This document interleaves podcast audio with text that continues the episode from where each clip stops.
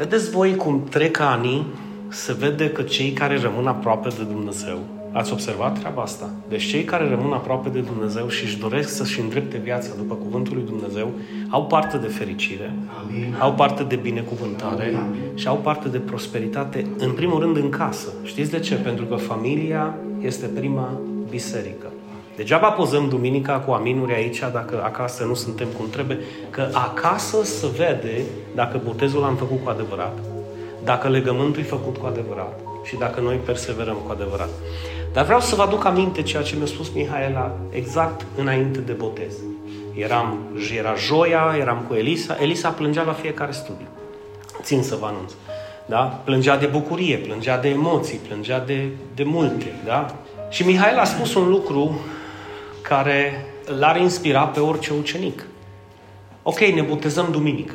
Știi? Ca și, ca și cum, no, bine, ăsta ar fi țelul, pentru unii ăsta e pasul final. Viu la biserică, m-a convins păstorul sau m-a convins biserica sau s-a rugat pentru mine, am, mi s-a întâmplat ceva și am făcut botezul și gata, am scăpat. Ideea e că botezul deschide poarta uceniciei. Vă amintiți și ce zicea Călin? Când faci un legământ în armată, tu depui legământul ăla pentru că vrei să intri în armată și să fii soldat în armată și să lupți pentru armată, să te identifici cu armata respectivă, da? Așa se întâmplă și cu biserica. Faci botezul pentru că vrei să fii parte din lucrarea lui Dumnezeu pe acest pământ. Și atunci Mihail au zis, ok, cam exact așa au sunat, dacă bine mi-aduc aminte. Ok, ne botezăm duminică. Și ce facem după aceea? Și după aceea ce facem? Știi? Deci ce urmează? Adică cum? Botezul și gata. Ideea e că pentru unii botezul e și gata, dar e gata și viața spirituală dacă ăsta i-a fost destinul final. Pentru că ăsta ar trebui să fie începutul destinului sau începutul lucrării ca și ucenic. Și vă spun vouă care v-ați botezat, dacă vreți să vedeți binecuvântare adevărată în viața voastră, în casa voastră și în biserica voastră, gândiți-vă la botez ca și la o ușă de intrare, nu ca și la o ușă de ieșire. Am ieșit gata din lucrare, am făcut totul, am fost darnic, am mai dat o zeciuială, m-am implicat și am făcut o sarmauă sau am făcut un sandwich, uh, am slujit încolo în coace, m-am botezat în sfârșit și gata. Nu, am început cu botezul am început să-mi iau pe mine haina de campion. Tricou care reprezintă parte din echipa de luptă, de fotbal, de ce îi? Și asta e echipa noastră locală. Și întrebarea întrebărilor îi, ce fac acum? Da? Pentru că asta m-a inspirat și pe mine cu această predică, cu acest mesaj de astăzi, să privim spre Isus. Vă amintiți când Nicodim se duce să-L vadă pe Isus noaptea și îi spune Isus că dacă cineva nu este născut din nou și nu este născut din apă și din Duh, nu va putea vedea și nu va putea intra în împărăția lui Dumnezeu. Gândiți-vă viața asta scurtă, cum se ofilește de repede. Astăzi eram, ieri alalte eram, zburdam cu picii pe, pe la Durgău, astăzi de-abia ne trezăm sau de ne dăm jos din pat câteodată. Nu? Și mâine, poi mâine, să o filește în așa manieră încât trebuie să-mi iau rămas bun, trebuie să ne luăm rămas bun de la cei din jur și să plecăm cu demnitate la Domnul care ne așteaptă, dacă El nu vine între timp. Amin? Amin. Dar întrebarea întrebărilor este, ce fac până sunt în trup? Ce faci până ești în trup? Ce faci până ești în trup? Și asta a încercat să-i spună Isus lui Nicodim. Precum Moise a ridicat șarpele de aramă ca toți să privească spre el, așa, zic cu mine, așa trebuie înălțat. Așa trebuie înălțat. Cine? Hristos. Și Fiul lui Dumnezeu, Isus Hristos.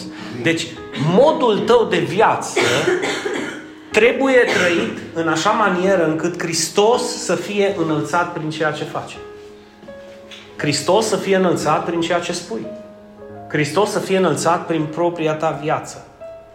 Și haideți să deschidem Scripturile în Evrei, capitolul 12. Capitolul 11 vorbește despre toți cei care au închis ochii în credință și și-au păstrat credința până la sfârșit. Billy este unul dintre ei. Pe lângă Moise, pe lângă David, pe lângă Iosua, pe lângă Iosif, pe lângă toți mari, să zic, uh, ucenici ai Domnului, urmași al lui Dumnezeu, robi al lui Dumnezeu, Billy este unul dintre ei. Și Scriptura spune, de aceea având un nor așa mare de martori care ne înconjoară, vorbind de toți cei care prin credință au moștenit binecuvântările, au, au, au învins regate, uh, zice că unii au fost, din cauza credinței, au fost tăieți cu fierăstrău în două, alții au fost tras pe rugi, alții au fost uh, arși de vii, dar nu și-au lepădat credința. Știi? Nu și-au lepădat credința. Păi unii au ajuns să-și lepe de credința în România pentru că, nu, pentru că li s-a scumpit curentul sau pentru că nu le-au venit banii pe cât o trebuie să le vină sau pentru că cineva din familie nu știu ce s-a întâmplat și atunci nu putem să facem așa ceva. Gândește dacă ar trebui să fii ars de viu pentru, pentru credința ta. În, în al doilea război mondial s-a întâmplat ceva asemănător. Oamenii se adunau prin beciuri pentru că creștinismul era interzis. Da? Și se întâmpla în Polonia. Și au intrat niște ruși da? peste polonezi, ei se adunau într-un, într-un beci și acolo chemau numele Domnului cum îl chemăm noi astăzi, se bucurau împreună și dintr-o dată au intrat niște soldați cu mitralele și au zis cine dintre voi sunt pocăiți și creștini. Da?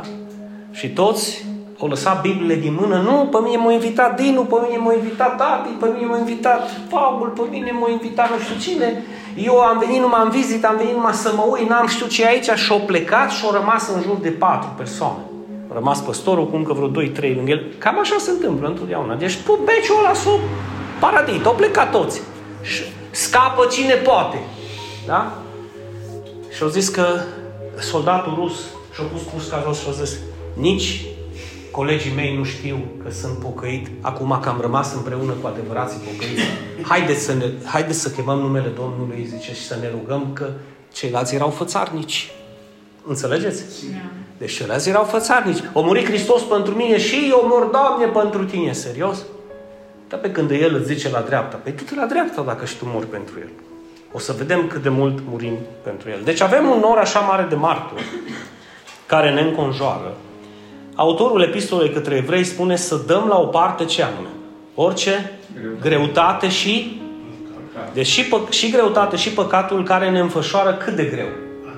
Atât de ușor. Înfășoară păcatul atât de ușor. Fii atent când cochetezi cu păcatul, nu te mira că pune mâna pe tine. Pentru că în momentul când tu cochetezi cu el, o pus stăpânire pe tine foarte ușor. De aia e bine să îl dai la o parte. Da? Pentru că păcatul te înfășoară foarte ușor și ce continuă după aceea? Și spune cuvântul lui Dumnezeu. Și să alergăm cum? Cu răbdare, cursa care ne stă înainte. Vedeți că avem o Adi, avem, avem un cel. Adică, nu, no, gata, m-am botezat. Nu, gata, m-am botezat și s-o dat linia, s-o dat startul. Acum încep să fug, încep să particip la cursă. De fapt, n-am cum să particip la cursă decât dacă sunt botezat. Au gândiți-vă când stă la cu pistolul și zice bum, care s-a botezat și ala, sunt unii care au făcut un pas și zice, abia nu mă apuc de fugit acum, că uite cât ani am. Știi? Eu sunt prea mic, îi las pe ăștia mai mari, ăștia mai mari zic, eu sunt prea bătrân, nu mai pot alerga, știți? Nu, s-a dat startul, avem o cursă care ne stă înainte. Fii atent, tu ai cursa ta. Toți alergăm. Nu există că unul stă deoparte, că sunt și care stau deoparte și vezi ce vezi că trebuie să alergi numai cu păpuși albi. Și, Aiva, nu poți în rotie să alergi, trebuie să-ți iai un short. Uite-te un pic la mine. Înțelegeți ce zic? Da? Mă, când alergi, ai grijă să, să dai cu, cu cu călcâiele spre partea dorsală, ca să poți înainta și cu genunchii spre piept. da? Pentru că sunt mulți care sunt preocupați de cum aleargă Întrebarea de astăzi e cum alergi tu? Să ne cercetăm și să privim spre Hristos și să zic, eu oare cum alerg în cursa asta dacă alerg? Corect? Dacă alerg. Pe urmă spune cuvântul Domnului să privim țintă la Isus, inițiatorul credinței, adică cel care începe credința în noi, da? El o începe și cel care o adică cel care o perfecționează. Cum o începe Hristos credința în momentul când privești spre și cum o desăvârșește? Cât timp privești spre Isus. Dacă nu, valurile te vor îneca ca și pe Petru. Dacă nu, când vin furtunile, Nu dacă vin furtunile. Adică nu dacă vin problemele. De venit vin. Întrebarea e când vin furtunile, la cine privești? Spre cine privești? Spre păcat privești? Spre lume privești? Spre răutate privești? Stau spre bunul Hristos țintă, ochii țintă. De ce țintă? Pentru că dacă nu, păcatul foarte ușor ne poate înfășura. Păcatul foarte ușor ne poate împiedica. Și când pune păcatul stăpânire pe noi, ochii nu mai sunt la Isus. Înțelegeți de ce oamenii nu mai vin la adunare? Oamenii nu mai citesc cuvântul? Oamenii nu se mai pocăiesc? Oamenii nu mai vor să persevereze în credință pentru că nu mai privesc spre Isus. Este simplu dacă analizăm cuvântul lui Dumnezeu într-o manieră sănătoasă. Acum, ne spune și de ce să privim țintă la Isus care începe să lucreze în credința noastră și o și desăvârșește. Pentru bucuria care îi stătea înainte, deci pentru bucuria lui Isus care îi stătea înainte, el a îndurat ce? Crucea. El a îndurat crucea. Disprețuindu-i rușinea, știți că vă spuneam că era dezbrăcat complet? E aici poate înțelegeți de ce zice disprețuindu-i rușinea. Adică n-a luat în seamă momentul ăla rușinos de pe cruce. Că nu era crucea, da? Era faptul că el era pe cruce și modul cum era el pe cruce, desfigurat și dezbrăcat complet, era o rușine, nu? Și au zis că el a disprețuit acea rușine. Deci el efectiv a îndurat acea rușine cu, cu bucurie sau cu tristețe? Ha? Ce zice acolo? Ha? Pentru bucuria care îi stătea înainte. Gândiți-vă când rostea numele fiecăruia dintre voi pe cruce. Și zicea, eu sunt aici pentru Ioana ca ea să fie tămăduită și vindecată de orice boală și orice virus și orice durere de plămâni.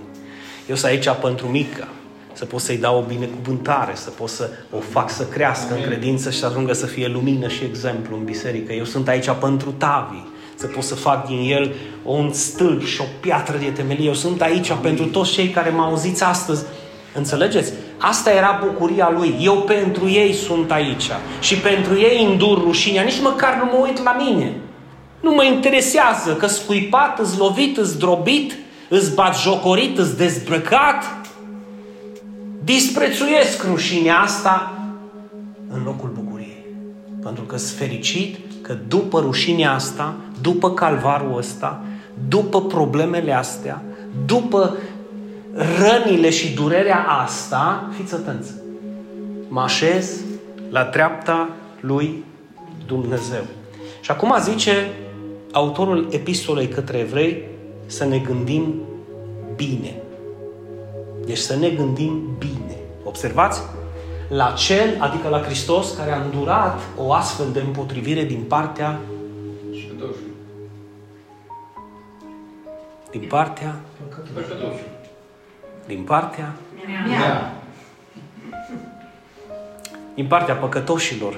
A, asta, știi, asta e din partea păcătoșilor și când îl citesc pentru mine e din partea... Deci toate astea le-au îndurat pentru mine. Vedeți de ce este important ca Biblia să se interpreteze într-o manieră personală? Adică eu când citesc, citesc pentru mine, nu pentru ăla de lângă mine. N-ai venit la biserică să vezi cum ți-o vorbit Domnul. Nu, Domnul îți vorbește ție, care vii la biserică. Când citești tu Scriptura, ție îți vorbește Dumnezeu. Nu cauți pasaje să vezi, să fac din ele tunuri sau shotgun-uri, să văd cum trag în ăla de lângă mine. Nu, mie îmi vorbește Dumnezeu. Hristos pentru mine. Și eu vorbesc ca păstor al bisericii. Pentru mine a îndurat rușinea asta. Înțelegeți ce zic? Tu când auzi cuvântul, pentru cine crezi că a îndurat rușinea? din partea...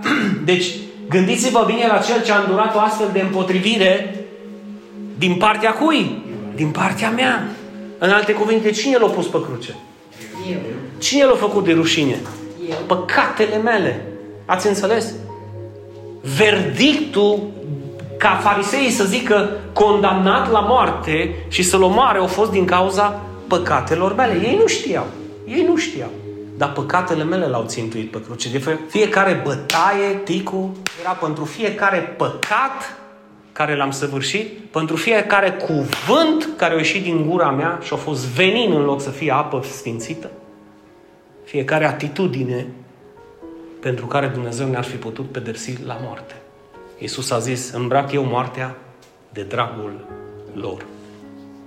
Cum să nu slujești unui astfel de Domn și Dumnezeu? Eu întreb, cum să nu iubești un astfel de Domn? De fapt, dacă nu-L iubești, pe cine iubești atunci?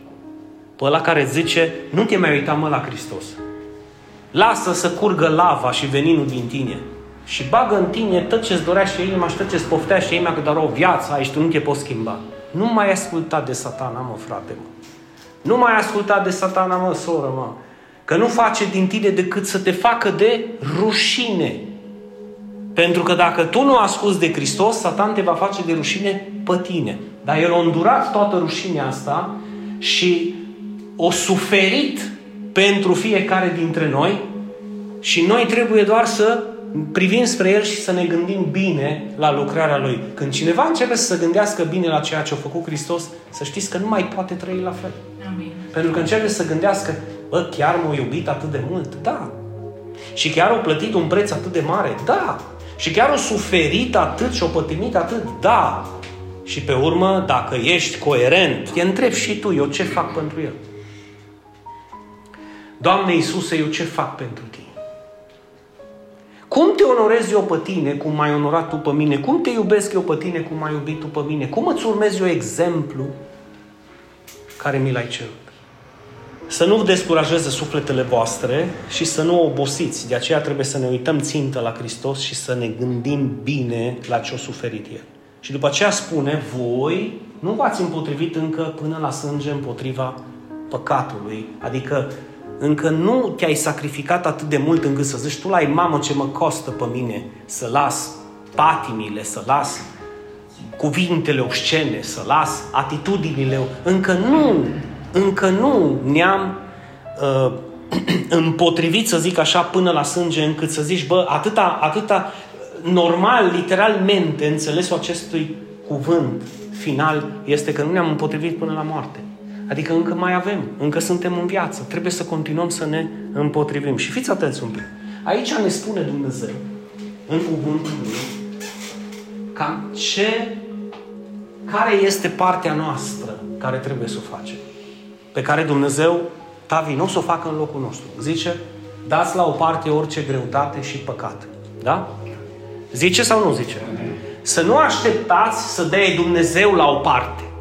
Că Dumnezeu îți cere ție să dai la o parte. Zice, dați la o parte, mă, ce te îngreunează? Ce simți tu că îți împovărează viața? Că aia înseamnă greutate. Ce-o pus stăpânire pe tine de nu mai poți să ieși din lanțurile alea? Dă-le mă la o parte. Și lăsați-vă de basmele alea, le dau la o parte când mă ajută Dumnezeu. Nu! Le dai la o parte când vrei. Că Dumnezeu vrea să te ajute și de aia cere în cuvânt dă la o parte. Nu mai da vina pe El că nu le dai la o parte pentru că Dumnezeu încă nu ți-a pus pe inimă să le dai la o parte. Dumnezeu încă nu te-a ajutat și nu ți-a dat putere. Uită putere! Dă-le la o parte! Dă-le la o parte. Și dă la o parte nu numai greutatea care te împovărează și tot o duci Mă, că o duci cu tine, mă, și asta e problema. Și nu mai ești tu, nu mai ești cum trebuie. Știți că păcatul, zice Iisus, că cel ce practică păcatul, adică cel ce continuă să păcătuiască știind că face rău, este sclav al păcatului. De atunci zice Iisus, dacă Fiul vă eliberează, veți fi cu adevărat liberi. Dar înainte zice, cel ce practică păcatul este sclav al păcatului. Adică, mă, ok, te iartă Dumnezeu. Și mâine te iartă Dumnezeu. Și poi mâine te iartă Dumnezeu. Dar până când, mă, același lucru, mă? Nu ești conștient, conștient că ești sclav al păcatului, Satan te are în mână și vrea să-ți distrugă viața și împreună cu tine și viața familiei. De aceea când îți cere Dumnezeu, asculți, da, dă la o parte greutățile alea care te împovărează și dă la o parte păcatul.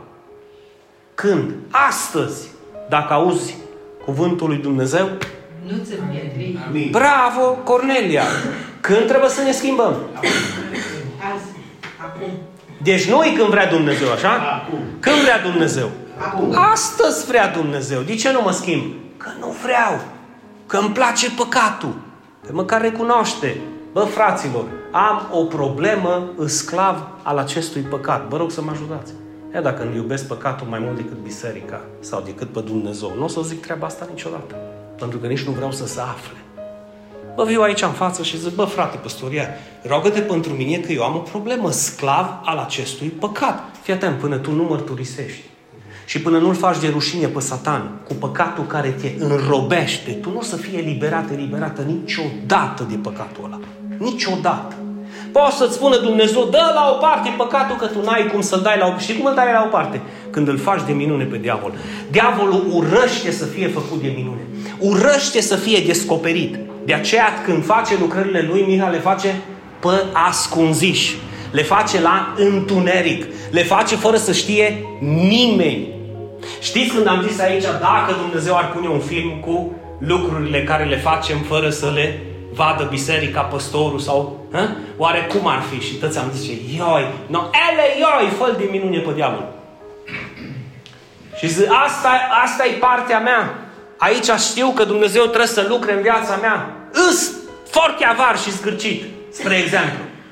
Sau mă duc acasă și îmi mai iau câte o doză fără să știe nimeni. Dar lasă că tăți păcătuiesc. Dar tăți păcătuiesc, dar nu toți sunt slavi ai păcatului. Înțelegeți ce zic? Da. Vrei să ai parte de eliberare? fă de minune pe diavol și începe, fii atent, nu-i nevoie să vii în față și să zici, fraților, eu am păcătuit și m-am culcat, cum o zis ăla, s-a făcut o campanie evanghelistică, s-a dus într-un sat, în, în, aproape de Fortuna, de San Carlos și erau în jur de 70-80 de familii. De 70-80 de familii. Și unul dintre ei, fane, era un Casanova de nici descris, mă, Adi, mă. Ești de descris. Ăla, toată viața lui numai călătorea, sipcălea și lovea la femei. Și s-a pocăit. Slăvit fie Domnul, nu? Yeah, s-a pocăit și a dat mărturie Ali. Și a venit în față, în fața adunării și a zis Doamne, eu cer iertare că zice, cu tăte femeile de aici m-am culcat. Dar zice, îmi pare rău și vă cer iertare și vă... Vă, vă puteți imagina, de nu... Mă, când e o chestie de mărturie, e ok, mărturisește la Dumnezeu, mărturisește-i păstorului dacă știi că poate lovi așa de tare biserica încât să o zdruncine, că e o lovitură puternică, mă. Frați, mărturisește așa ceva. Fraților, îmi pare rău, Dom- Doamne, îți cer iertare, că zice, voi știți că, că pe tătie v-am vizitat. Dar m-a schimbat Dumnezeu. Băi, eu am înțeles. l-a schimbat, l-a schimbat Dumnezeu. Dar părinții ăia și soții ăia care stăteau cu ăsta tu, știi? Dar ăla să mai botează. Vă mai imaginați-vă poveștile acasă. Că vine ăla în vizită și ajunge diacon sau ajunge păstor sau ajunge evanghelist și o vizitează. Înțelegeți ce zic? E foarte grav. Atunci îl cauți pe păstor și zici, bă, frate păstor, ia, uite ce mi s-a întâmplat, îi cer iertare lui Dumnezeu și atunci totuși îl faci de minune pe diavol, dar trebuie să ai un pic de înțelepciune. Nu totdeauna ai nevoie, fiți atenți, nu totdeauna ai nevoie să știe Turda News ceea ce s-a întâmplat în viața ta. Dar atenție, dacă nu știe nimeni, înseamnă că tu iubești păcatul ăla. Adică dacă n-ai vin la nimeni și n-ai găsit o persoană de la păstor, diacon, slujitor, slujitoare în care să zici, uite, am o problemă, vreau să o mărturisesc. De fapt, și cum e, nu e o problemă, hai să nu mai îndulcesc. Am un păcat, am un viciu. Am un rahat în viața mea care atai de greu pe umerii mei, nu mai pot să stau bine în adunare. Rogă-te pentru mine. Și îl faci de minune pe diavol îl faci de minune pe diavol. Cine dă, mai de, cine dă la o parte greutatea și păcatul? Cui ne ce are Dumnezeu? Nouă. Așa că ne rugăm, Doamne, dăm putere, dăm valoare, fiți atenți, nu pot. Bă, valoare să-mi dea Dumnezeu, numai putere. Amin. Să pot să-i zic păcatului păcat și diavolului să zic, până aici a fost stăpânirea cu mine. Încă o cerință. Să alergăm cu răbdare cursa. Nu te apuca și și pici și te faci. Mai bine alergi mai, mai încetus, dar sigur. Când ai pus piciorul, știu că l-ai pus și m-am plecat și m-am... Dar mă, alerg. Nu stau.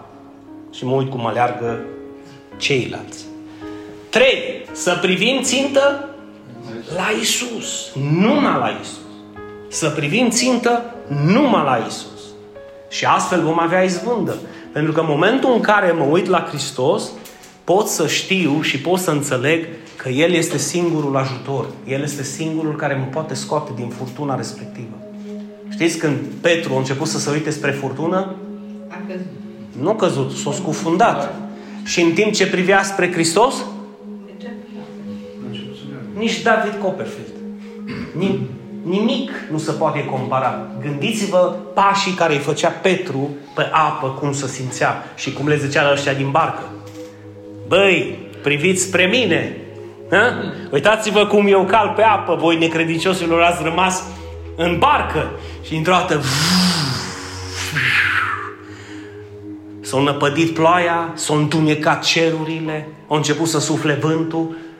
Deja nu s-a mai uitat către barcă. Știți că atunci când vin și problemele să duc și fumurile, știi? Nu s-a mai uitat către barcă, că au început să uite La Isus. da, la Isus, cu siguranță.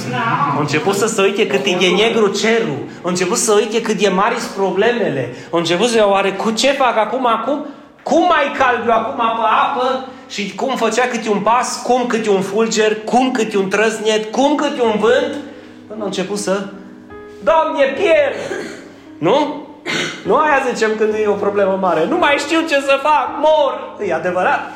Și zice Iisus, nu fi necredincios.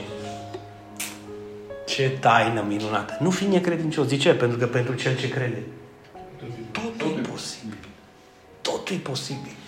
Și atunci, dacă eu continui să privesc spre Isus, eu continui să am binecuvântări în viața mea și continui să am izbândă în viața mea. Și nimeni nu va sta în calea. Nimeni.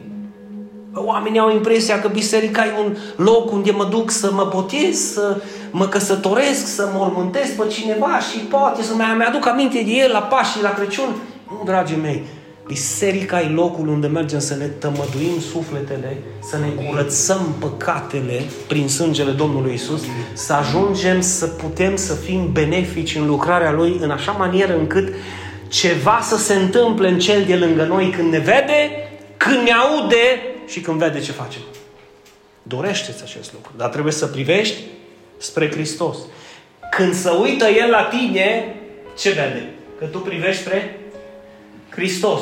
Dar voi sunteți într-o problemă și întunecată treaba, sunt întunecate cerurile, trăslete, fulgere, El privește spre furtună, dar când se uită la tine, pe tine te vede că tu privești spre Domnul. Tu nici nu iei în seamă furtuna. Tu nici nu iei în seamă furtuna. Pentru că, indiferent dacă o iei în seamă sau nu, tot furtuna ai. Câți dintre noi n-am stat și am avut nopți albe pentru o problemă și atâta ne-am tensionat noaptea și n-am schimbat problema. Amin. Sau ați schimbat-o vreodată? Dar dacă privești spre Hristos când ai o problemă, altfel trece noaptea. Amin. Amin. Amin. Pentru că treci, problema aia nu se schimbă. Deci vântul și întunericul și trăsnetele și fulgere nu s-au schimbat. Marchizul. Nu. At- S-a schimbat Petru când o privit spre ele în loc să privească spre Hristos. Privește spre Isus. Și aleargă când cel de lângă tine se uită, ăia din casa ta, ăia la care îi zici, Doamne, întoarce inima către tine, Doamne, să pocăiască, Doamne, să întorcă la tine, Doamne, să prospere, Doamne, să fie binecuvântați. Dă-le exemplu. Dă-le exemplu de ce înseamnă să fii binecuvântat, dă-le exemplu de ce înseamnă să fie eliberat de păcat, dă-le exemplu ce înseamnă să fie o persoană care e sfântă și despărțită de lume, de vicii, de păcat, de lucrările diavolului și de lucrările satanei. Dă-le exemplu. Și așa ei vor privi, când nu pot să privească spre Isus, să uită la tine și ăsta la cine să uită? La Hristos. Ăsta unde aleargă? Ba, aleargă în calea uceniciei. Ăsta ce face? O dat la o parte greutăți, păcate, orice l-a împovărat, duminica e sfântă, mă.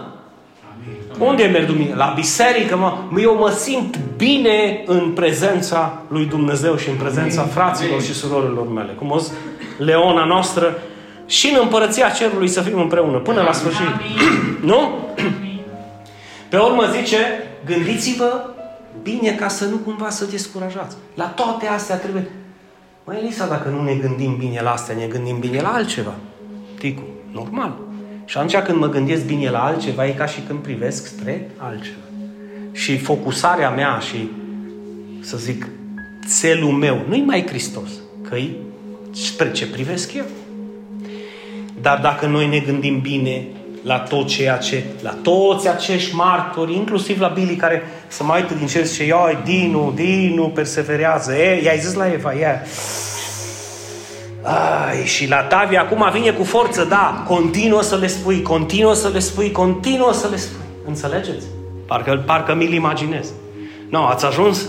Haideți aici la masă, haideți aici aproape, cristocentric, haideți aici toți. Având un așa nor mare de martori, credeți că la Moise, du-te un timp mai încolo, credinciosule, să vină și la cristocentric. Uite, ăștia au fost credincioși, chiar dacă au trecut până deșert, nu au trecut 40 de ani. Deci, s-au schimbat mai repede. și Dumnezeu, Dumnezeu le-a dat har și milă. Știi? Da, vedeți cât este de interesant și cât este de benefic să ne gândim bine la ceea ce a făcut Isus, la ceea ce a făcut Dumnezeu în Hristos, ca să nu descurajăm. Că dacă nu ne gândim bine, Miha, ne apucăm și obosim. Știți ce se întâmplă? Știți de multe ori că sunt unii care sunt aici în credință. Și cum zice Ali, am fost aici, mâine aici. Știi care e țelul suprem, Ali? Să ne menținem aici. Amin. Pentru că foarte mulți sunt sus și după aia nu-i mai vezi. Să neacă. Iară ies din apă. și iară sus. Aleluia! Dupând cu Domnul până la... Și iară s-au necat. Știi de ce? Pentru că obosesc. Obosesc. Să descurajează. Și asta de ce? Nu gândesc la ce trebuie. Nu gândesc la ce trebuie. Și dacă vă amintiți, Pavel spune în Romani că lăsați-vă transformați prin renoirea minții voastre, adică gândirea voastră trebuie să schimbe. Cum se schimbă? Când eu mă gândesc la ce trebuie. La ce? Zic cu mine. Să dau la o parte păcatul. Să dau la o parte păcatul. Dar o spui cu credință, nu? Da? Așa? Să alerg cu răbdare cursa. Să alerg cu răbdare cursa. Să privesc întotdeauna spre Isus. Să privesc întotdeauna spre Isus. Și să mă gândesc la ce trebuie. Și să mă gândesc la ce trebuie. Și la cine trebuie. Și la ce o zis. Corect? Mă, atunci nu voi descuraja, fane. Atunci nu o să fiu obosit. Atunci când mă întreabă cineva, ce cu tine? Nimic. Mă, ce cu tine? Păi când, au, când te întreabă cineva, nici nu trebuie să zică ce cu tine. Trebuie să zică, mă, de ce ești fericit în continuu? Ha? De ce ești bucuros în continuu? De ce ești așa? Pentru că sunt binecuvântat de Dumnezeu. Amin. Ochii mei simtă la Hristos. Pe mine mă interesează ce și cum. Nici știrile, nici antenele. Pe mine nu mă interesează ce zic oamenii ăștia. Eu am vestea veștilor. Eu am buna vestire. Evanghelia. Hristos m-a iubit atât de mult încât o murit pentru mine. O suferit pentru mine. O îndurat calvarul și rușinea pentru mine. Cum să nu fiu fericit? Cum să nu fiu fericit? Dar spunem tu un motiv de fericire mai mare. Nu există. Și atunci când am o asemenea fericire, fericirea asta se vede. Se clar, așa, știți cum se vede? Deci, ca și când te uiți în două tablouri, unul plânge și unul râde. Și zice eu la el lângă tine, apoi cum îți dai seama că ăla plânge și ăla râde? Nu, pe tu cum, tu, tu cum poți să explici cum îți dai seama? Exact așa văd și eu. Să știți că e un dar, e un dar din partea lui Dumnezeu să poți să, știți cum zicem noi în Ardeleneaște, să ginești. Știi? Adică să-ți dai seama cam cine plânge, cine râde. Că eu de multe ori când vă întreb cum sunteți, e pentru că simt că ceva nu e ok. Și aud, a, foarte bine, uf, uf, minunat. Serios, cum ești? Bine. No, hai serios, spunem.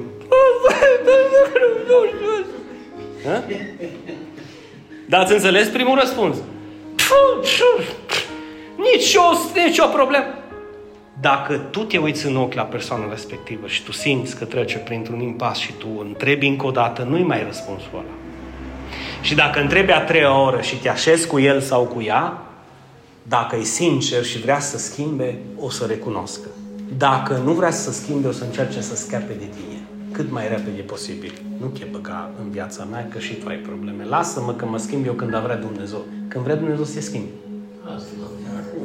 Și dacă nu te schimbi astăzi, de ce nu te schimbi? Pentru că nu vrei tu. Alege să slujești pe Dumnezeu. Alege să-i fii fidel lui Dumnezeu. Alege să lași pe Dumnezeu să lucreze în tine, pentru că în momentul în care lucrează în tine, vei fi beneficiarul unei binecuvântări și tu și casa ta. Bob a confirmat și a cumpărat biletul de avion. Imaginați-vă un om care simte că e la capăt de drum.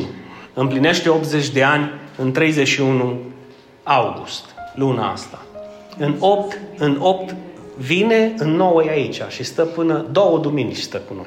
Imaginați-vă versus ce fac alții de 80 de ani. Înțelegeți? Deci, când se gândește omul la Hristos și la lucrarea lui Hristos, gândul îi bate. Poate nu știți, dar Bob e membru în biserica asta. Deci Bob, fratele Bob, o decis cu problemele ce au fost în Statele Unite și cu cochetarea cu păcatele și cu indulgențele bisericilor, au zis, eu nu vreau altă biserică decât Cristocentrica Turda și nu-mi doresc alt păstor decât pe tine. Pentru mine e o mare binecuvântare. Așa că de multe ori mă sună sau vorbește, Hello, Pastor Dinu, how are you? Și am zis, Bob, tell me, Dinu, yes, but you are my pastor and I love you. Ok, ok. și ce zice la sfârșit? Deci să nu veniți în față la Dumnezeu. Tu ai, Doamne, cât mi e greu și am suferit și m-am sacrificat. Încă ți-o ieșit sângele din sacrificiul tău? Ți-o ieșit sânge din genunchi cât te-ai rugat? Ți-o ieșit sânge pe urechi că ai stat prea mult pe genunchi și ai strigat către Domnul și ți-a făcut tensiune și ți-o dat sângele pe urechi și zici, Doamne, trebuie să mă rog mai puțin. Da? Ai avut palpitații la inimă că te-ai sacrificat pentru păcatele care ți le-a cerut Dumnezeu și ai început să strămure inima? Nu. No. Până la sânge, nimeni nu s-a sacrificat împotriva păcatului, cu excepția lui. Până la sânge s-a sacrificat. Numai ideea e că nu împotriva păcatelor lui, ci împotriva păcatelor tale. Ai înțeles, Eva? Împotriva păcatelor tale. Ce fain era dacă zicea, ok, îs păcătos, mă sacrific și era exemplul nostru suprem. S-a sacrificat Hristos pentru toate păcatele Lui. Dar nu a avut niciunul. Și atunci au zis, cum eu n-am, are zi, frate meu. Corect? Soțul. Soția are, a, de-a ști, de-a ști voi, dar Dumnezeu, Hristos știe că s-a sacrificat pentru ea. Așa v sau pentru soția mea s-a sacrificat, pentru păcatele ei, pentru... Ați înțeles cum e? Pentru păcatele mele s-a sacrificat. Pentru ale mele s-a sacrificat. Citim Efeseni, capitolul 4. De ce să privim spre Hristos? Zice că Isus i-a dat pe unii apostoli, adică i-a numit pe unii apostoli. Pe alții? Profet. Zi mai tare. Profet. Profeți. Pe alții? Evangeliști și pe alții? Mă, trebuia să-i pună și pe ăștia, așa? Mai era mai bine fără ei. Nu-i mai bine fără ei. Observați că nu o numit prea iluminați, să vede, nici prea sfinți, nici arhi proto-episcopii lui, mă înțelegeți? Nu. Eu, după câte văd aici, o numit cinci categorii de oameni. Unu, profeți. Doi, evangeliști. Trei, păstori. Patru, învățători. Și cinci? Bravo! Dar mai este o numire, și anume diaconi și prezbiteri care au apărut în momentul în care s-a format biserica și dacă te uiți la termenul lor grecesc, înseamnă adi slujitori. Diaconii sunt slujitori. Prezbiterii sunt supraveghetori. Adică supraveghează ceea ce alții slujesc. de e bine să dăm socoteală. Ce am făcut săptămâna asta? Pe câți am evangelizat? La câți le-am povestit despre Hristos? Pe câți am chemat la biserică? Pe câți am vizitat și am încercat să fiu o mare binecuvântare pentru ei, să privească și ei spre Hristos prin mine. Deci, apostolii, profeții, evangeliștii, uitați-vă un pic că păstorii trebuie să fie și învățători. Se vede? Pe alții păstori și învățători. Deci nu se poate să fii păstor dacă nu ești învățător, înțelegeți? Pentru că nu merge una fără alta. Păstorul are menirea de a învăța pe ceilalți. Și de aceea, când ai de un preot sau de un păstor care nu e învățător, te duci și zici, ce-o zis ăsta? Despre ce-o vorbit? Că a fost fain, dar n-am înțeles nimic. N-am înțeles nimic. Acum, de ce-ți dați toți aceștia? Ce zice Scriptura prin cuvântul lui Pavel? Pentru consolidarea adică bisericii. Că trupul lui Hristos este biserica. Și până când Aceștia trebuie să slujească. Până vom ajunge la unitatea credinței și a cunoașterii Fiului Lui Dumnezeu, omul matur, omul matur, la statura sau măsura statură, staturii plinătății lui Hristos. Vedeți că țelul nostru este să ne uităm, dar zic, niciunul nu o să ajungă la plinătatea lui Hristos, corect? Niciunul nu o să ajungă la statura aceea. Dar știți de ce dă, ne dă un cel atât de înalt? Ca să nu cumva să ne dea un cel mai mic și să ajungem și după aia să ne... Mândri. Eu am ajuns la statura. A ajuns cineva la statura plinătății lui Hristos? Atunci, cu smerenie, continuă să-ți dorești. Să continuă să fii matur până la capăt. Continuă să slujești până la capăt. Continuă să-ți dorești să ajungi la această statură. Dar fiți atenți ce te așteaptă și ce beneficii ai. Când ajungi să fii matur în credință, nu mai poți să fii copil în credință. Adică nu mai poți să te iei după orice basme. Bă, la noi, ok, vă respect, dar aia e la voi. La Hristos lucrurile stau altfel. Cum, mă, la Hristos? Că la voi, mă, nu e la noi, e la Hristos. Lucrurile stau altfel. Și atunci nu mai poți să fii copil cu noi, cu voi, cu hai să-ți explic, hai să vezi. Așa că nu mai poți. Nu mai poți. Și fii atent, ăsta e numai începutul, să vezi când ajungi mai matur. Miroși de la prima frază problema. Și atunci te învață Dumnezeu și cum să răspunzi cu ură îndelungă. Și cum să răspunzi cu dragoste. Că îți vine să iai parul și să zdrobești piatra aia.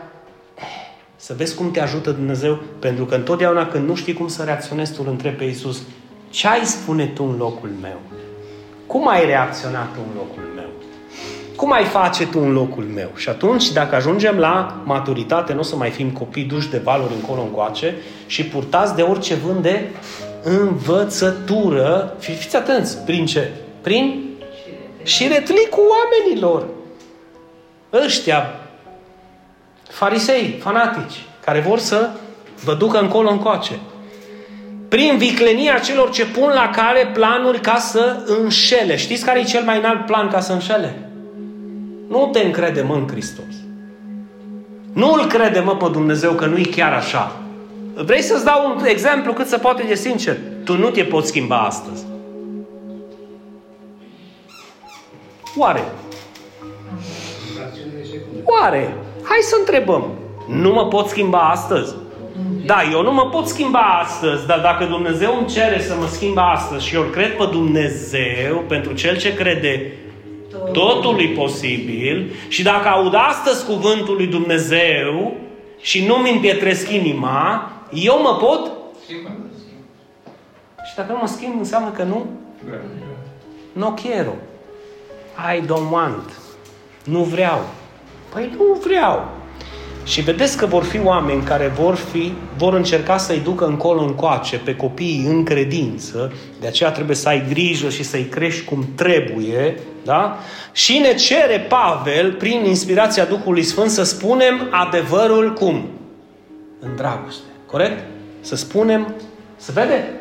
Spunând adevărul în dragoste, ce se întâmplă când începi să spui adevărul în dragoste? Crești din punct de vedere spiritual și ajungi la maturitate, în toate privințele crești. Care e o arie din viața ta care știi că are nevoie de creștere și de maturitate? Spune adevărul în dragoste. Când auzi sau când îți spune cineva adevărul în dragoste, acceptă. Și vei începe să crești din toate privințele. În El, adică în Hristos, care este capul. Capul cui? Capul bisericii. Din el, tot trupul, adică tu și eu, fiecare membru în parte, bine închegat și strâns cu ajutorul fiecărei încheieturi, își primește creșterea potrivit cu măsura a cui? A lui. Lucrarea mea. Ați înțeles cât e important fiecare membru în parte să slujească unde a fost pus să slujească? E foarte important. Deci din El, adică din Hristos, tot trupul bine închegat și strâns, cu ajutorul fiecărei încături își primește creșterea potrivit cu măsura lucrării fiecarei părți și astfel, deci nu altfel, astfel, dacă se vor face lucrurile, trupul, adică biserica, se consolidează pe sine. Poate să-i zică ochiul gurii, Bine, câteodată ar putea să-i zică, taci odată din gură. Da? La aia da, mă scuzați. Dar poate să-i zică inima la ficat, n-am nevoie de tine. Poate? Nu. Corect că nu poate. Dar dacă lucrează împreună fiecare membru, ce frumos se consolidează trupul ăla. Își vede de sănătate, îi cumpătat, face niște antrenamente, vede de mâncare, da? Trebuie să ne gândim, trebuie să ne gândim în disciplină că dacă luăm chestia asta ad literam, ne dăm seama cât de important e și pentru noi.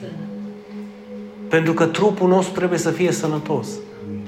Păi dacă eu nu-s bine, nu pot să slujesc în biserică. Dacă țelul tău suprem e să vezi de, de familia ta, trebuie să te îngrijești să fii sănătos, că dacă nu ești sănătos, cum mai vezi de familie? Și într-un fel, dacă e așa, pe cât de multe sacrifici pentru familie, pe, pe atât de mult o iubești. Adică pe cât de mult te îngrijești pe tine. Care e cea mai mare lege și cea mai mare poruncă din lege? Să-l iubesc pe aproapele meu ca pe mine însumi. Și dacă eu mie îmi fac rău, cum mai pot să întrăznesc să zic că eu îmi iubesc aproapele? Atât al iubești cât te iubești pe tine. Restul îți povești. Indiferent cum vrei să le îmbraci. Că le îmbraci colorate, că le îmbraci în alb, că le îmbraci în verde. Îs povești. Îs minciuni. Că dacă tu ți-ai iubi aproapele cu adevărat, te-ai îngriji pe tine cu adevărat ca să fii benefic pentru cel ce zici că îl iubești cu adevărat. Să înțelegi? Altfel nu este nimic. Altfel zici,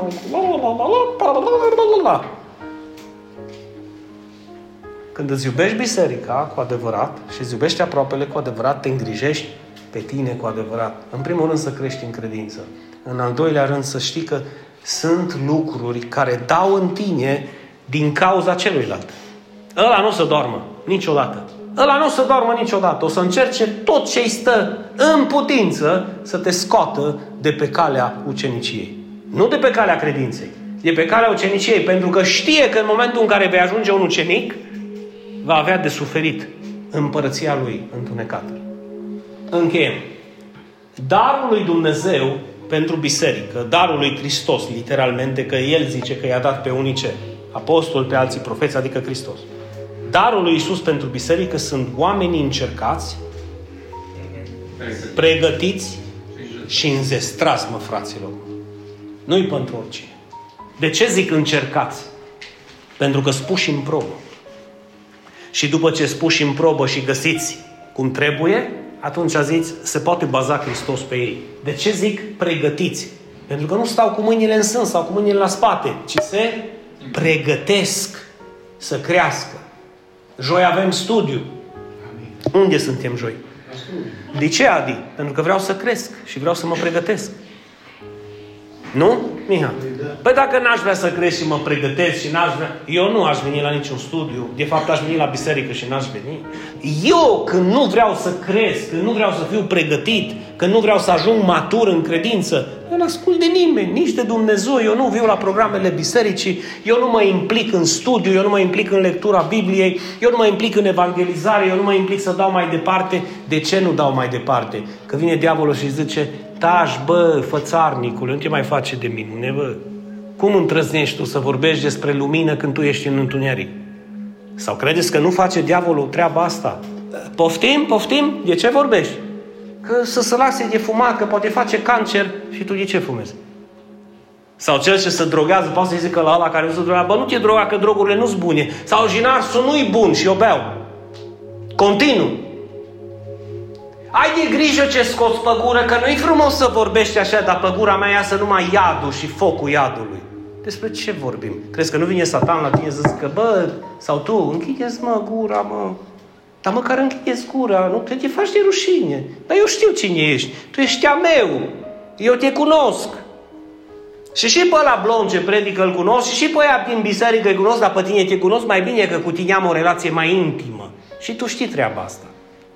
Credeți că nu vorbește diavolul așa, ei, mamă, de-aia nu-i vezi să crească? Facem studiu, eu nu-s nicărit. Facem post, eu nu-s nicărit. Avem rugăciune, eu n-am timp.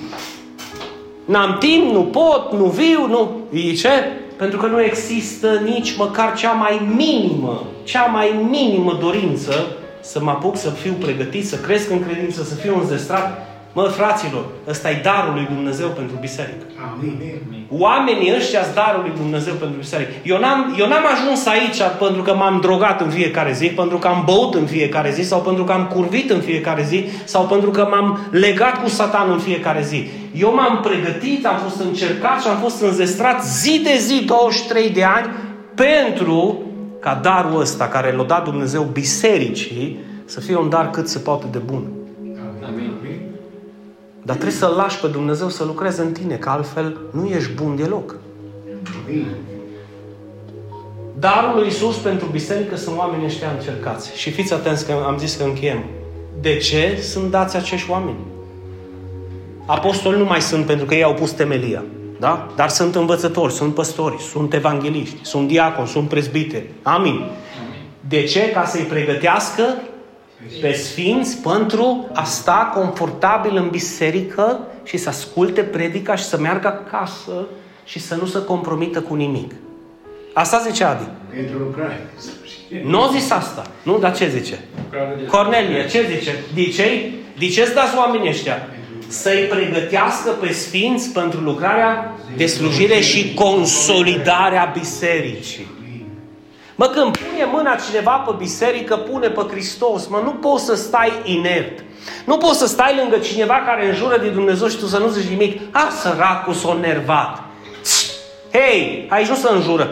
Fraților, la mine nu a contat că au fost tata, frate meu, unchiul, mătușa, vecini, prieteni. Păi când au ridicat vocea și au înjurat în fața mea, în casa mea, imediat am întins mâna. Numai aici în casă nu se înjură în mod special de Dumnezeu. Nu spurci casa mea. Mă, că nu mă, că mi-a ieșit că am fost nervos, acolo nu pe stradă, după trotuar încolo. Dar nu e nicio supărare. Înțelegeți? Deci nu e nicio supărare, eu nu mă supăr. Trebuie să-ți onorezi familia și casa, nu poți să stai nepăsător. Sau să vină cineva la tine să zică, atât azi e slab, încât în fiecare zi eu trebuie să... Nu există așa ceva. Ata ești de slab pentru că vrei să fii slab. Vrei să ajungi să fii un lucrător încercat, ascultă de mine, că și eu am plătit un preț. Și eu am plătit un preț. Și zici, hai cu mine în lucrarea de slujire, hai să consolidăm biserica. Că dacă tu faci de astea, și ălalt face de astea, și ălalt face de astea, biserica o să ajungă samă de nimic. Și nu lăsați pe cineva, Doamne ferește, să vorbească de rău. Familia ta în credință, membrii bisericii. Știi unde dă satan cel mai, cel mai repede și cel mai rapid? Știți în cine? În păstorul bisericii. Ăla, bă! Dacă încă n-ai avut chestii de genul ăsta, înseamnă că nu prea ai vorbit despre Hristos și despre biserică. Exact. E atitudinea ce a avut-o și Ali când a intrat, știi? Și m-a văzut în bucătărie.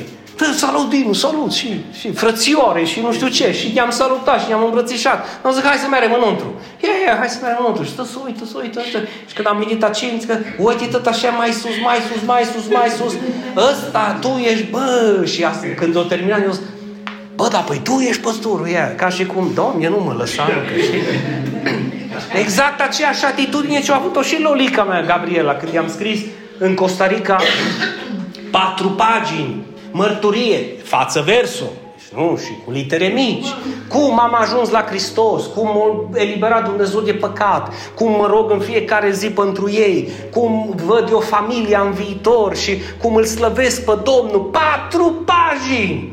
Și primesc o scrisoare E, am desfăcut-o, bă, o picat pagină, o singură pagină, dragă Dinu. Te accept cu orice religie ai avea, Gabriela. Și o întorc pe partea altă, bă, zic, că de la CIA o bag în ceva substanță să văd, poate e scris, ca numai eu să văd. Nimic. Nimic. Și am zis, mă, oare o fi primit? Zic, sută mii au primit toată explicația. Dar a fost alura aia bă, tu vii la mine cu schimbări. Tu, eu, eu, nu știu, eu nu știu ce ai făcut tu, mă înțelegi în primii ani de căsătorie, eu nu știu cine ești. Ea știa cine am fost. Și până au venit și au văzut cu ochii ei, nu? De-aia au zis, dragă Dinu, și eu te iubesc foarte mult, dar vreau să te anunț că te accept.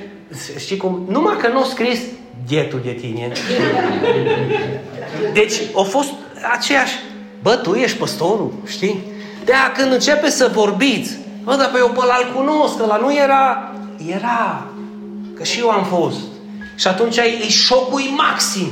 Analizează mesajul. Dar mă, fraților, dincolo de toate, Dumnezeu schimbă oameni. Amin. Dumnezeu Amin. transformă oameni. Iubește-ți biserica, iubește lucrarea lui Dumnezeu, iubește slujitorii din biserică, onorează-i, onorează-i, binecuvântează-i, pleacă genunchi, mă, caută să poți să-ți mărturisești lucrurile care nu pot fi schimbate, pentru că nu vei putea ajunge la izbândă dacă nu vei face de minune planurile diavolului. Dacă tu nu le faci de minune, diavolul zice, ăsta mi le iubește, de aia nu le dăm vileag. Pentru că el, el, el mă iubește pe mine și legăturile astea. Și când începi tu să le dai în vileag, Duhul Sfânt zice, lasă că te ajut eu să te schimbi, bine că ai făcut primul pas, aici mă ocup eu. Și bum! E dă cât e un bobârnat diavolului de încă să duce, să duce. Și după aia trebuie să ai grijă când vine înapoi să nu găsească ușa pentru că maniosul ăsta, vicleanul ăsta încearcă să intre încă o dată. Și să nu spuneți că nu e așa. Că e o luptă și o perseverență până la sfârșit. Nu puteți să dormiți, pentru că vă face de minune. Și după aia o să râdă de tine, fii atent. O să zică, bă, tu nu era eu la botezat, care nu știu când ai zis, eu te urmez pe tine până la sfârșit. Pe cine urmez, mă? Pe cine urmez? Pe cine urmez? Uită-te la tine și râde de tine. Păi nu-i permite, mă, așa ceva, mă. Nu-i permite așa ceva, mă. Nu-i permite. Nu îi permite. Deci consolidarea bisericii este extrem de importantă. Și până când se va face acest lucru cu slujitorii bisericii, până vom ajunge la maturitate, la statura plinătății lui Hristos. Astfel, nu vom mai putea fi nici înșelați și nici păcăliți. Corect? Deci dacă vom face lucrul acesta, noi nu mai putem să fim înșelați de diavol. Cu povești de genul, lasă-mă, că tăți păcătuiesc. Știți ce mi-a Hai să bai, acum mi-am să aminte. Știți ce mi-a zis odată cineva la care i-am zis că tu te poți schimba? O zis, dar eu nu sunt Iisus Hristos. Și am zis, nu. Zic, tu asculți ce-ți spune Iisus Hristos. El îți spune că dacă tu păcătuiești, ești sclav al păcatului și tu poți să fii eliberat. Cum? Dacă Fiul vă eliberează, dar trebuie să-L lași să te elibereze. Cum te eliberează? Prin cuvânt. De aia cuvântul e ca o sabie de... Mă, la, când lovește sabia legăturile astea a diavolului și cătușele astea și lanțurile robiei să sfarmă. Nu s-au sfărmat în viața voastră. Amin. Nu s-au sfărmat cătransul, nu s-au sfărmat jinarsul, nu s-au sfărmat firia și păcatele. Câte nu a sfărmat Dumnezeu? Lasă-L să sfarme, că El sfarmă. Amin. El poate să o facă. Amin. Vrei? Amin. Nu. E simplu așa? Dacă vreau. Și nu mai poți să fii păcălit. Amin. Și, Doamne, ce senzație urâtă e când te păcălește diavolul, că știi când e cea mai urâtă senzație, nu când te păcălește, după. După. După vine întâlnirea aia și zice, ei, ce cum, cum e? Hă? Și tu, tu nu m-a înghis noduri. Nu există un sentiment. Gândiți-vă la fiul risipitor când a fost înșelat de diavol. Momentul în care o mâncat roșcovelele în fund lângă porci, că trebuia să se aplece. Că stăpânul nu-i dădea voie să mănânce roșcovelele, roșcovelele erau pentru porci. Ioan. Porcii erau întinați, erau necurați pentru poporul Israel. Și Cornelia se băga între porci, se punea în fund sau în genunți și mânca roșcovelele de lângă porci din trocă. Imaginați-vă momentul în care satanii au venit și au zis cum era? Mai dă o rundă, hei, că o viață avem, e chefuim și lasă, dă-i pătăt, că noi nu ne putem schimba. Cum e? Și atunci a venit conștiința de sine, a venit Duhul Sfânt, l-a atins și a zis, îți amintești cum era în casa tatălui tău, adică în adunare? Când Dumnezeu te cerceta și îți cerceta inima și te-a schimbat și tu te-ai dus de acasă, îți amintești cum era de frumos? Și atunci a fost momentul. Ai, da. Ce-a făcut? S-a ridicat de la porci, să parul școvelele din gură și o să mă duc în casa tatălui meu, chiar dacă trebuie să fiu numit rob împreună cu argații și cu slujitorii tatălui meu. Nici nu mai vreau să fiu numit copil, dar să fiu acceptat în casa tatălui meu încă o dată. Și unde era tata? Și au zis, nu mă, uită mă, vine.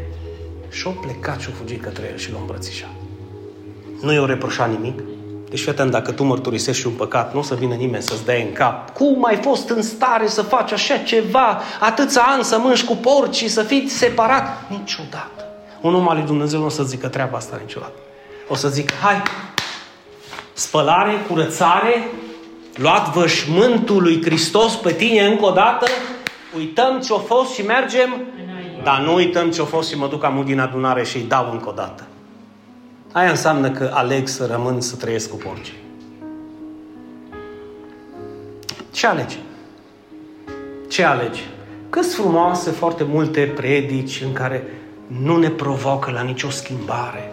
Știți? Cum îmi zicea cineva, bă, Dinu, nu mai dă povesti așa că oamenii să pot simți lezați. Și zic, și? Și pot să se ducă acasă. Păi zic, foarte bine, să lase puștile jos, cine nu vrea să, și să meargă acasă. Vreau să știu cu cine rămân să mă duc la luptă. Că nu mă pot duce la luptă cu cineva care astăzi și dacă e mâine îi zic ceva să supără, ia mingea și pleacă acasă. Mai bine să plece de pe acum. Pentru că trecem pe partea altă și nu avem nevoie nici de oameni supărați, nici de oameni care sunt legați de Satan, nici de oameni care nu ascultă de Dumnezeu. Avem nevoie de oameni care să se preocupe, să crească în credință și să ajungă la maturitate. De ce? Cu ei faci treabă. Și fiți atenți, nu e vorba de tine sau de mine. Aici e vorba de oamenii care nu-L cunosc pe Hristos și care au riscuri mari să se piardă pentru totdeauna în întuneric. Ce vei face tu și cu mine? Vom continua să dăm pătăt că mâine murim? Vom continua să nu ne pese de ce a spus Hristos, de ce spune păstorul, de ce vrea biserica, de viziunea, de misiunea bisericii, ce vom face, Ali? Că avem două opțiuni. Merem acasă și dăm pătăt, că noi, eu nu mă pot schimba, sau astăzi va fi istorie pentru viața mea și voi renunța la tot. De dragul lui Hristos, în primul rând. Amin. Și în al doilea rând, de dragul meu, că trebuie să învăț să mă iubesc pe mine și să am grijă de mine. Și numărul trei, de dragul celor din jur, pentru că cea mai mare poruncă e să-L iubesc pe semenul meu. Eu sunt convins de un singur lucru. Nu există un suflet astăzi aici în care mă includ. Să nu trebuiască Dumnezeu încă să mai lucreze la ceva. La ceva. Cât se poate de mic. Puneți-l tu pe listă.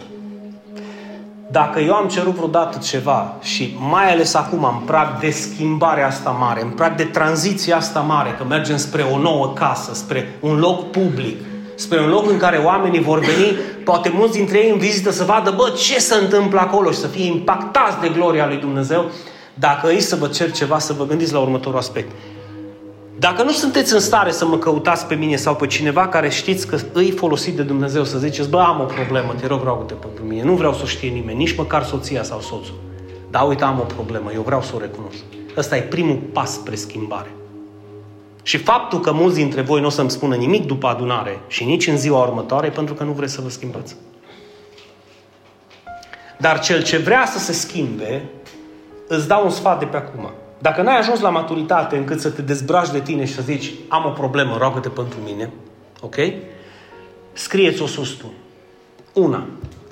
Și în momentul în care renunți la asta, să ai un cel să scrii cealaltă. Și cealaltă, nu le scrieți de aici odată, că nu le poți schimba. Scrie una. Scrie una. Am probleme cu supărarea. Nu. No. Vreau să văd cum trec peste ea. Și în momentul în care mă supără cineva, să pot să știu să zâmbesc către Domnul, să zic, uite, iar mă atacă diavolul, dar nu o să mă mai supăr. Amin. Am probleme cu viciurile.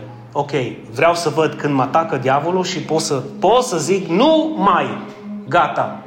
Pentru că pot să-mi dau seama. Am probleme cu ce știu eu, cu autoritatea mie. Nu-mi place să mi se spună ce să fac, când să fac, cum să fac. Și atunci când mi se spune ceva, parcă să zdruncină ceva în mine, ce tătare cu mine. Înțelegeți? Am problemă cu puncte, puncte, puneți tu pe listă. Nu mă rog. Bă, în fiecare zi mă uit la filme sau în fiecare zi stau pe rețele de socializare. Nu mă rog. Pune-o pe listă și începe să te rogi. Am problemă cu fățărnicia. Spun amin în biserică, dar mă duc acasă și n-ascult absolut nimic de ceea ce s-a spus. pune-o pe listă și începe schimbarea astăzi. Amin. Zic cu mine astăzi. Astăzi, nu mâine, nu mâine, nu mâine, nu mâine, nu mâine.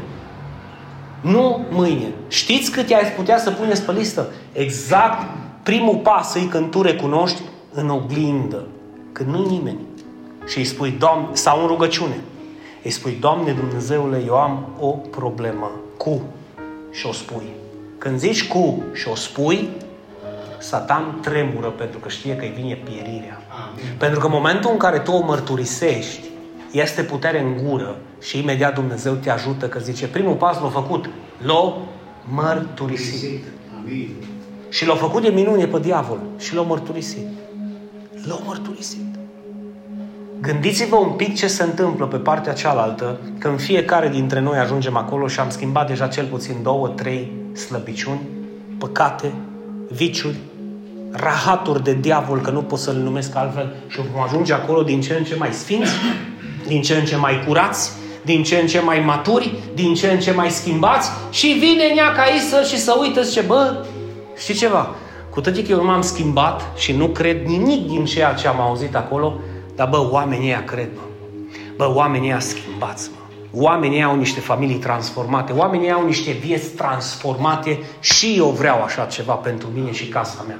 Înțelegeți de ce e nevoie să fii lumină în lume? Și să nu ne scăldăm în apele astea, eu nu sunt Iisus Hristos, eu nu mă pot schimba, nu se poate totul hocus pocus, aștept să-mi pună Dumnezeu pe inimă să mă schimb. Lăsați Evanghelia asta dincolo de pereți.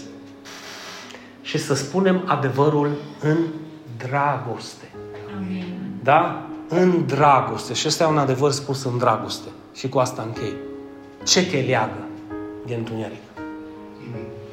În momentul ăsta, dacă îi să te uiți tu în oglindă, să te analizezi tu ce simți tu, pe unde te atacă diavolul, închide ușa aia. Dumnezeu nu o să o închidă în locul tău. Închide ușa aia. Trântește ușa aia cum o trânteai pe vremuri când aveai probleme. Trântește ușa aia și zi pe aici, nu mai intri. Și după aia uită-te în casa ta să vezi care ușă poate să fie între deschisă sau deschisă și închide-o și aia. O să mulțumești. Fii atent. O să îmi mulțumești. Și o să zici, nu te-am crezut atunci, dar am o biruință, am, am o viață schimbată, am o renaștere cum n-am crezut că îi posibil. Amin. Amin. Mai zic o dată, amin. Amin. Tu poți să faci treaba. Zic cu mine, eu pot să fac acest lucru. Pot totul în Hristos. Încă o dată, pot totul în Hristos care mă întărește. Pe cine întărește? Pe mine. Dacă mă întărește pe mine, înseamnă că eu slab. Amin. Dacă mă întărește pe mine, înseamnă că eu am probleme. Și trebuie să le recunosc. Cât timp nu le recunosc, nu mă cred slab și neputincios, ci mă cred nu se poate schimba așa ardeleanul, nu. Înțelegeți? Cu cât ești mai umil, cu cât ești mai smerit, cu cât îl accepti pe Hristos mai mult și accepti că numai El te poate ajuta, cu atâta biruința, izbânda și victoria din viața ta se va vedea. Începe cu primul pas, am zis. Pune acolo pe listă. Bă, am probleme cu ochii, am probleme cu mâna, am probleme cu gura, am probleme... Tu știi unde e. Fii atent. Nu mi-aș dori nimic altceva decât problema care tu știi că o ai, aia să lucrezi și aia să o schimbi. Numai așa se poate aduce o trezire în orașul ăsta. Numai așa se poate aduce o trezire în familia noastră. Numai așa se poate spune... Vă spun ceva? Cum o zis și Bradley. Numai așa putem să facem istorie. Și ce înseamnă când faci istorie? Peste 500 de ani, când nu mai este nimeni dintre noi aici și Hristos nu vine, zic că, bă, a fost un grup de oameni ciudați, ciudați, dar bă, au fost niște oameni cu calibru, au fost niște oameni care au plătit un preț și au lăsat niște urme pe care noi călcăm astăzi. Hai să facem istorie. Pentru istoria asta e nevoie de un preț care trebuie să-l plătim. Ești dispus să-l plătești? Eu de asta sunt aici. Hai să facem istorie. Hai să le arătăm tuturor că da, se poate. Hristos schimbă oameni. Da? Te-a schimbat? Amin. Să știi că El te poate schimba în continuare. Mă rog pentru voi. Doamne, fă ca Duhul Tău cel Sfânt, Doamne, în momentul acesta să fie turnat precum a profeții Ioel, peste toată carnea, peste toată firea, peste toate sufletele prezente astăzi în adunare, Doamne. Să te primim, Duhul Sfânt, cu o reverență și cu o cinste pe care doar Tu o meriți ca și Dumnezeu, că și Tu, Duhul Sfânt, ești Dumnezeu. Și doar Tu, prin puterea Ta, poți să schimbi ceea ce noi nu am reușit să schimbăm astăzi, dar am înțeles cum poți să schimbi. Și primul și în primul rând este mărturia, Doamne. Mărturisim că suntem slabi. Mărturisim că suntem neputincioși. Mărturisim că avem nevoie de Tine și doar mâna Ta de slavă poate să ne ajute. Dar mărturisim acolo unde știm că am căzut. Mărturisim acolo unde știm că suntem slabi. Mărturisim acolo unde știm că avem nevoie de ajutor. De aceea mărește-ne, Doamne, credința în această dimineață, Doamne. Mărește-ne, Doamne, credința care poate să treacă munții, Doamne. Dă-ne credința să credem fiecare cuvânt care a fost rostit astăzi, fiecare cuvânt care l-am citit din Scripturile Tale, Doamne, și ajută-ne. Spune cu mine, ajută-mă, Doamne, să mă schimb.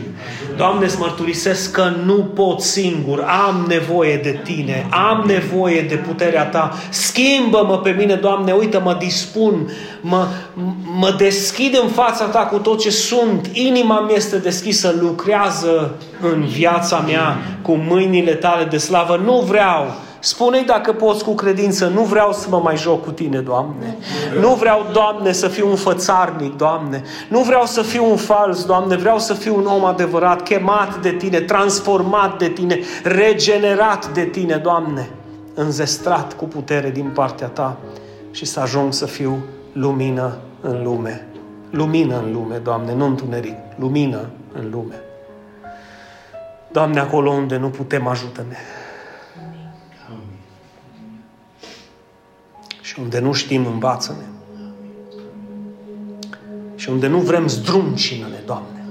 Zdruncină-ne, Doamne, să cadă orgoliu de pe noi, Doamne. Și mândria de pe noi, Doamne.